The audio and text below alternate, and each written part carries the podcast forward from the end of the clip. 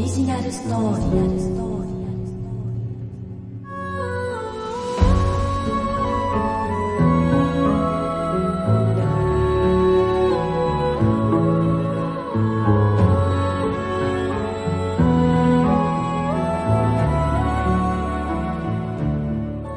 この番組は株式会社アルファの制作でお送りします。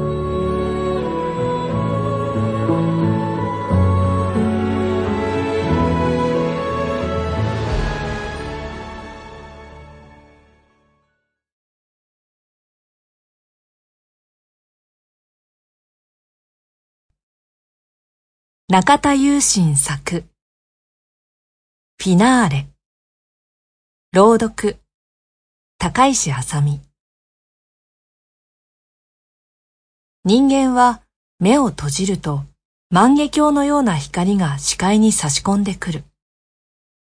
人のまぶたは薄いので目をつぶっていても光が入るかららしい。そんな話をしたいわけではない。私だけだろうか。目をつぶってしばらくすると光が薄らいでいき、周囲にいくつかの扉が現れる。一つはオーソドックスな木製の扉。隣には純和風の絵が描かれた引き戸。他にもガラス窓だったり、牢獄に続いているだろう鉄格子など、所狭しと扉が見えてくるのだ。後ろを振り向けば、光が差し込む道があり、進めば現実に戻ってこられる。別に扉を開いてしまうと戻ってこれないなんてことはなく、部屋があるだけ。年月が経てば経つほど新しい扉が増えていく。さて、今日は、休みになると目をつぶり、どれかの扉に入って部屋を確かめるのが趣味になっている。ふと目についた厳重なロックがかかっていそうな鉄製の扉を選んでみた。鍵はかかっていない。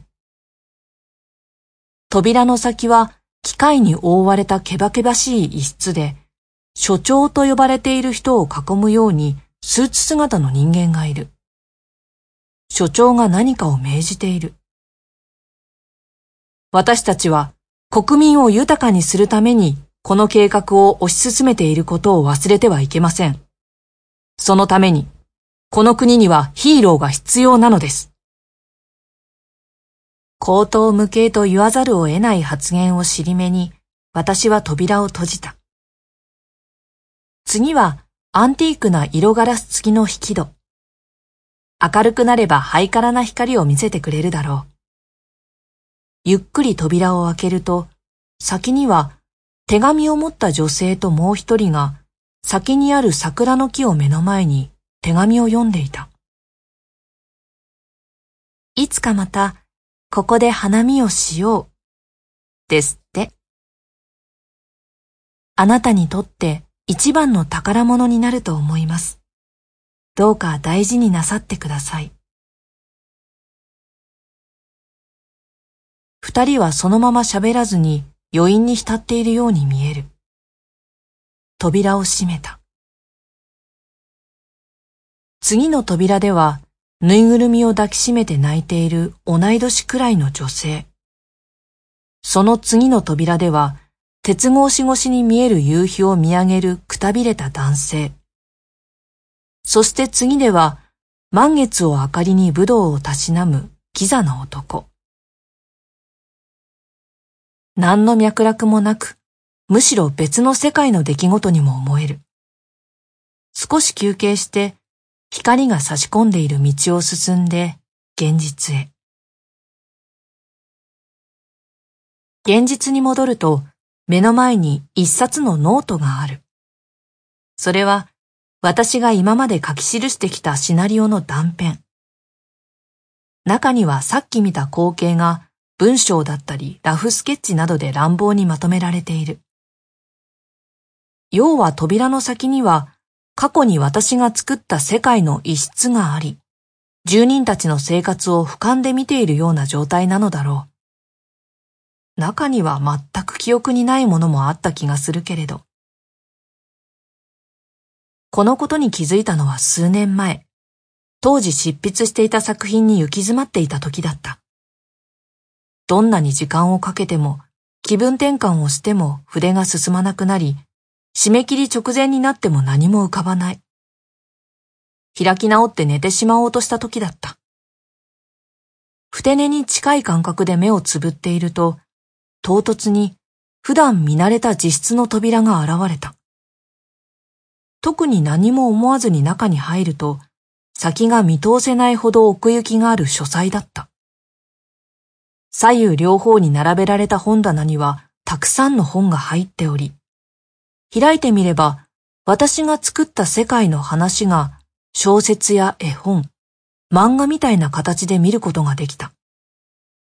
懐かしさと新鮮さを合わせ持ったような体験に鳥肌が立ちつつ、続けて何冊かパラパラめくっていると、途中で白紙になっている本や、創作ではない実体験が綴られたものも入っていた。その中の一冊に、白紙は結末がないのではなく、ただ世界の時間が止まっただけ、という一文だけが書かれたページが。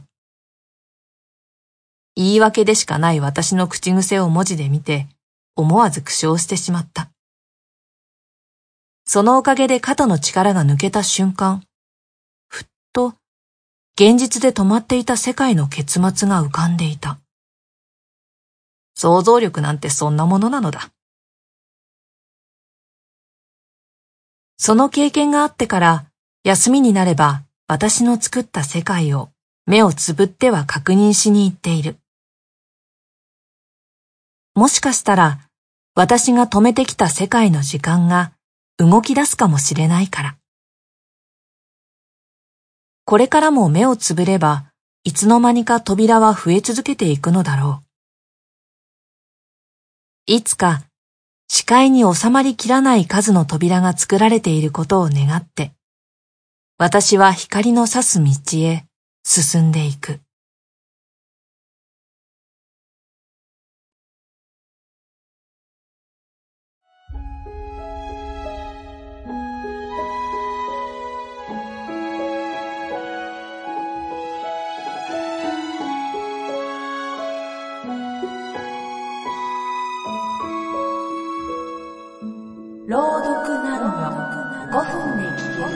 ジナルストーリ